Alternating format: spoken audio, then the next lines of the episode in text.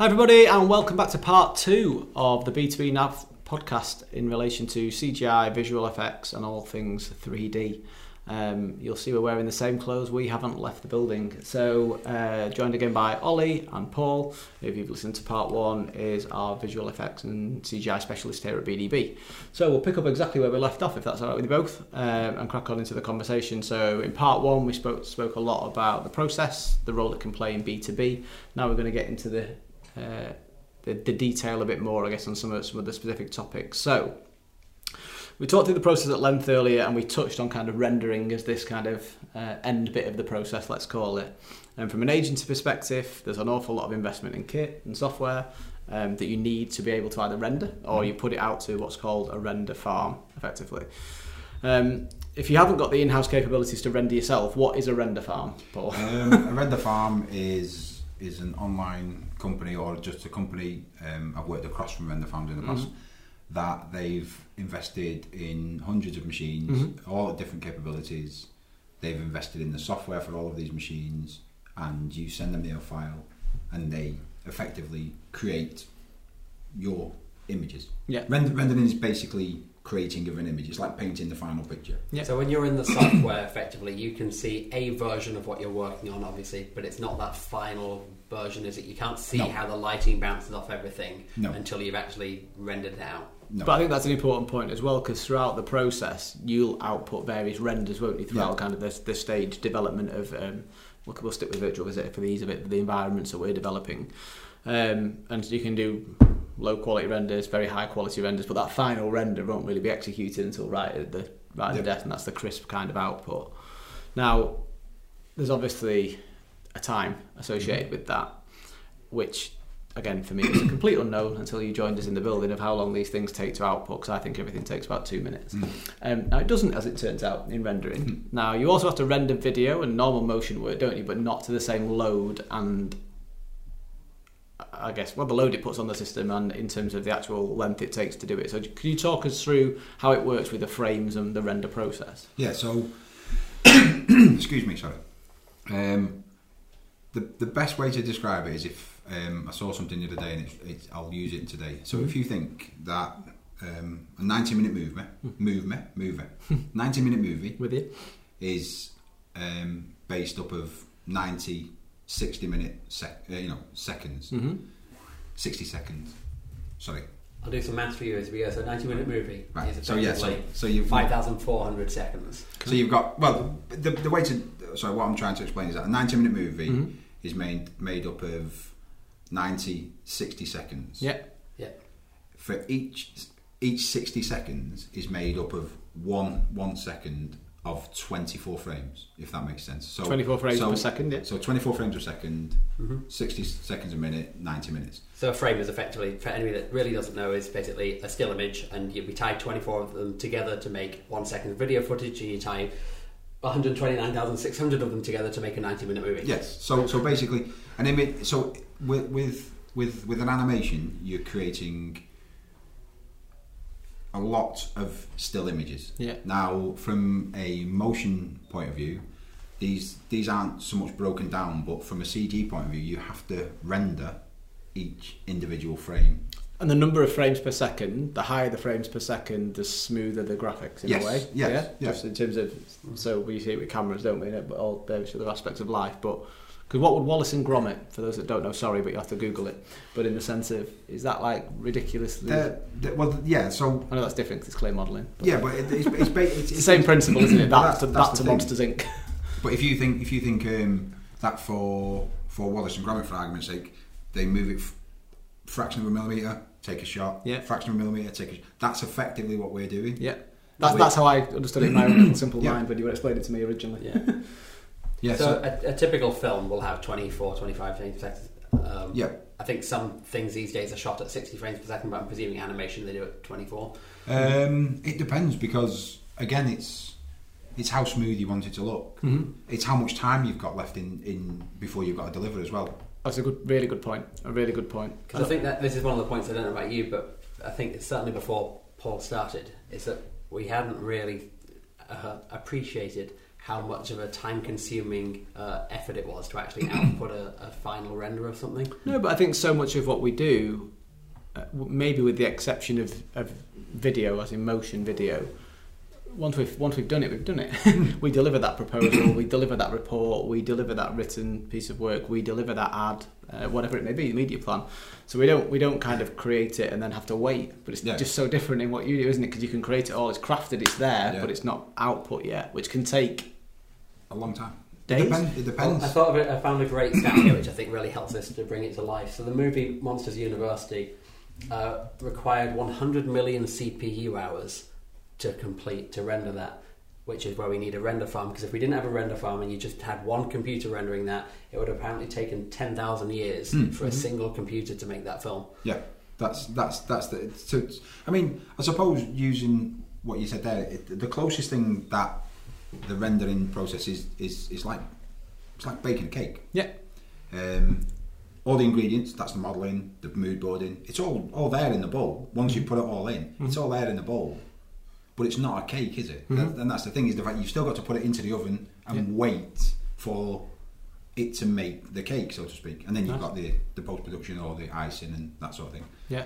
But yeah, um, with well, the, the the the funny thing about um, about the whole Pixar story is that they when they rendered Toy Story, it was I'm I'm, I'm, quoting figures that I'm not 100 percent certain of, but say say it was 11 hours per frame when they first did that, and then you'd think, well, they've got better computers since Yes. that.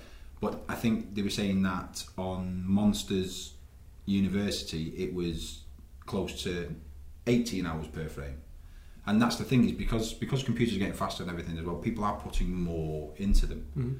But also that's linked again, guess, from an agency perspective and an investment perspective. If you're seriously thinking about CGI as something you want to offer, and I can I can totally understand from an agent's perspective why quite often it's left as an external. Mm. We go to it when we need it resource because um, it, it's the the uh, investment in infrastructure and kit, let alone uh, team members and talent, as we say, is is so considerable.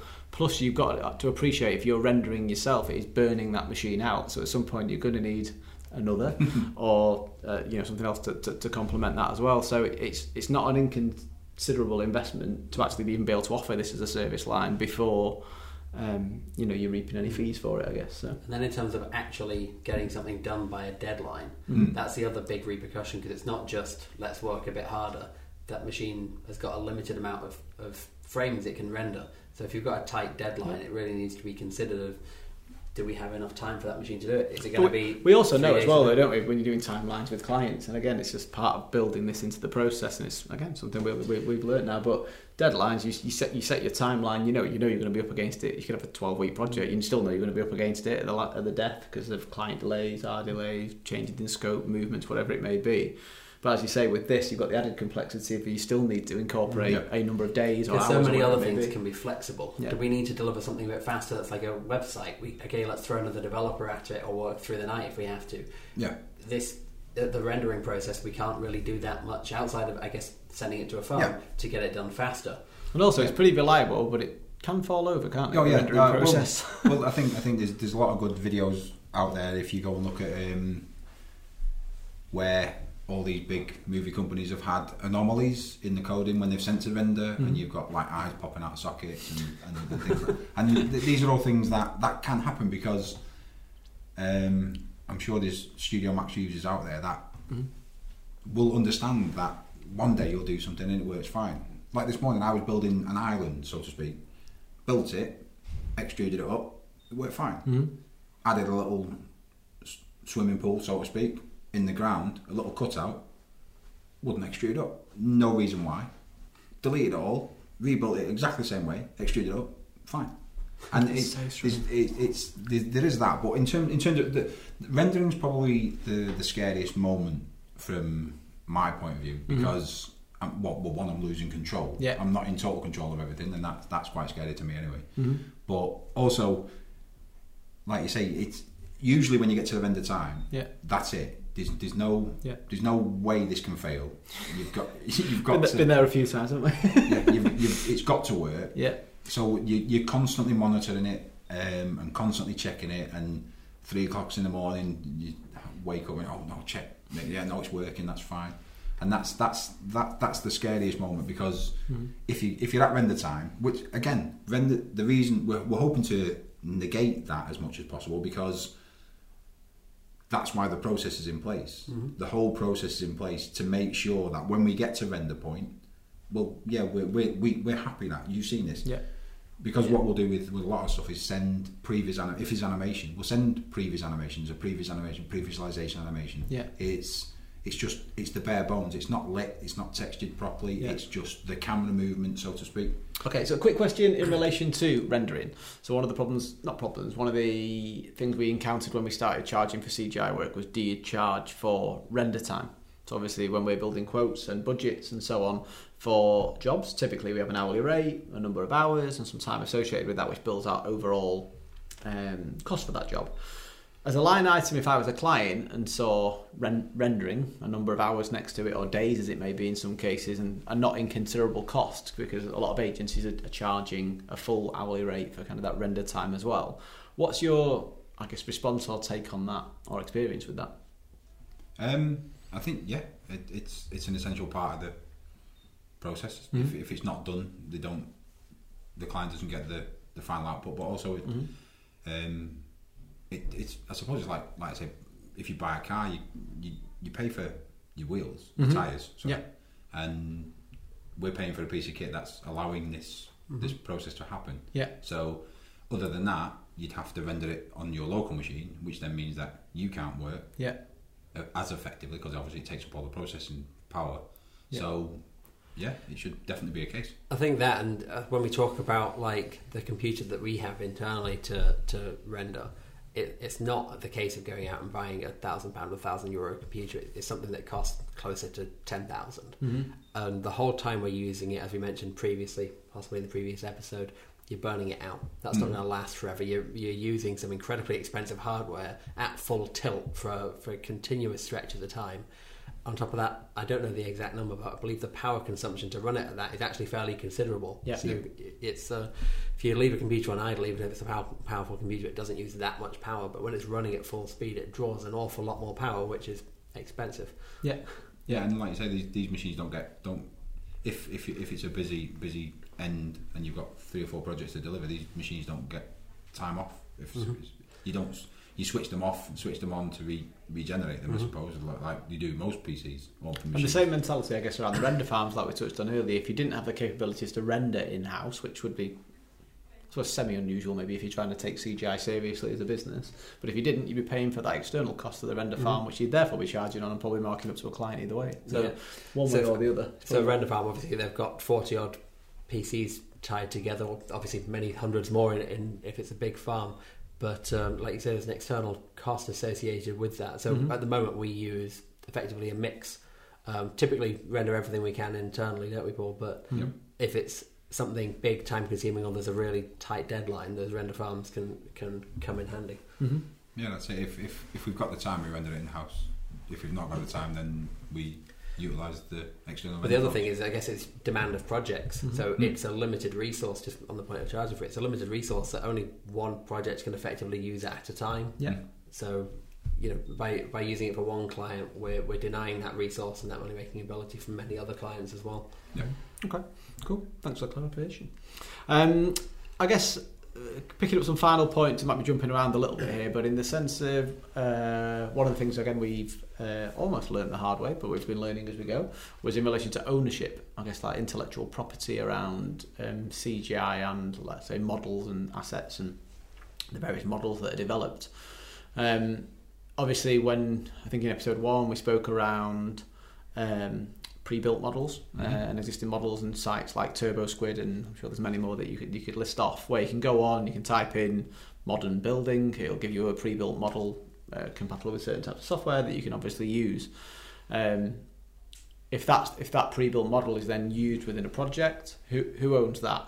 I know the answer because I've done a lot of research into it now. But I mean, from, from your perspective, how does it how does it work as that as the, the, the In- creator? In terms, well, from from a creator's point of view, it's usually it's usually specified when you when, before the job's actually started. You know, you, you get the you get the video, Mm-hmm. you get the end product, Mhm. but that's we've built that. That's our model. Mhm.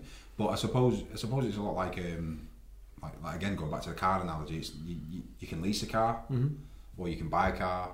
Uh, the the company that built the car doesn't own the car, Yeah. so it is, there's, it's such a grey area that um, I think it does need to be stated at the start. Look, if you want complete ownership of this this model, this entity, so to speak, this digital entity, then that's fine. But there is a cost. I guess a couple of quick points to finish off. One of them would be in relation to the naysayers or doubters around CGI as an application within B2B.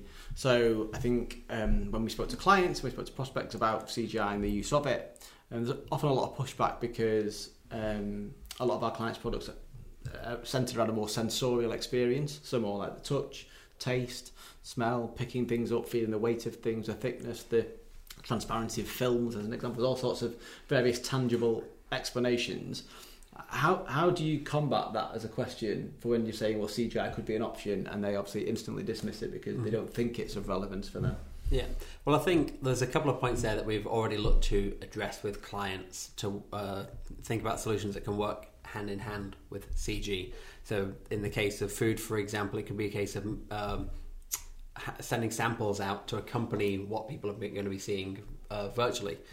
But the real thing I'd say is that it's not a, a fair comparison. We're not trying to replace your physical objects entirely with, with CG. We're really trying to uh, fit CG in a place where the the real isn't practical or um, isn't even possible in some cases. So it might be a more fair comparison to look at uh, CG as a replacement to just showing product photography or brochures or uh, videos of, of what your physical equipment might be or physical premises might look like because you can create something that, that people are more free to explore, to look around, whether that's a 3D model on a computer that can be spun around, whether that's um, something that can be placed by putting your phone in a room and, and having an augmented reality model of a giant piece of equipment appear that obviously you couldn't take with you if you're visiting, visiting a customer. You couldn't uh, practically take to an event with you, particularly not when we're thinking about sustainability and, and trying to look after the environment.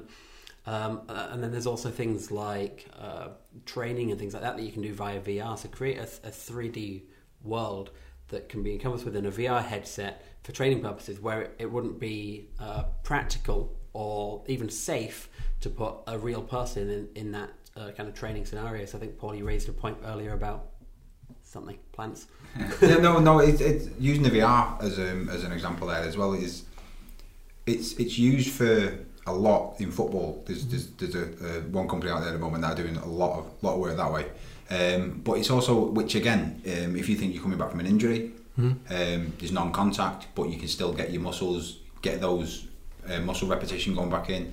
Um, but it's also been really useful for the the academies and people like that training um, in terms of they can put them in situations and say, right, like um, Mo Salah on, on, on the wing, he got the ball. How did he see?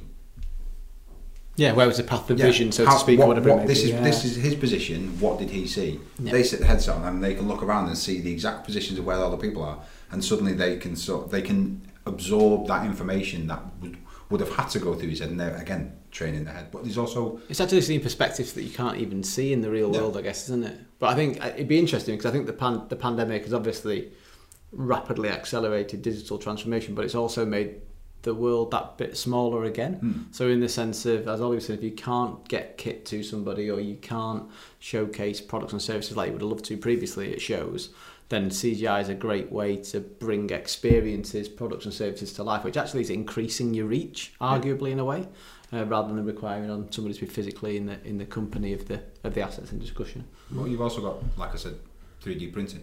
That's Yeah. that's growing as an industry. Um, uh, more and more people are actually printing their own um, pieces of kit, um, mechanical stuff, and and there's there's, um, there's someone's actually adapted the 3D printed technology to be building concrete houses in, in countries that couldn't really build concrete houses. So it's it's actually these these people are building these models, sending them out. They've got a, a concrete 3D printer, so to speak, and Yeah. creating these houses. I don't know if we're there yet. Genuinely, don't have a clue. Uh, but I can imagine we'll get to a point where um, you know you could be in a, a remote location, for example, and something breaks, and, and somebody sends you that file for a replacement part, and you don't have to worry about Yeah, yeah. about you know critical downtime in a plant or whatever it might be because you managed to replace that part. I'm, I'm, s- I'm, I don't know whether it was an episode of Big Bang Theory.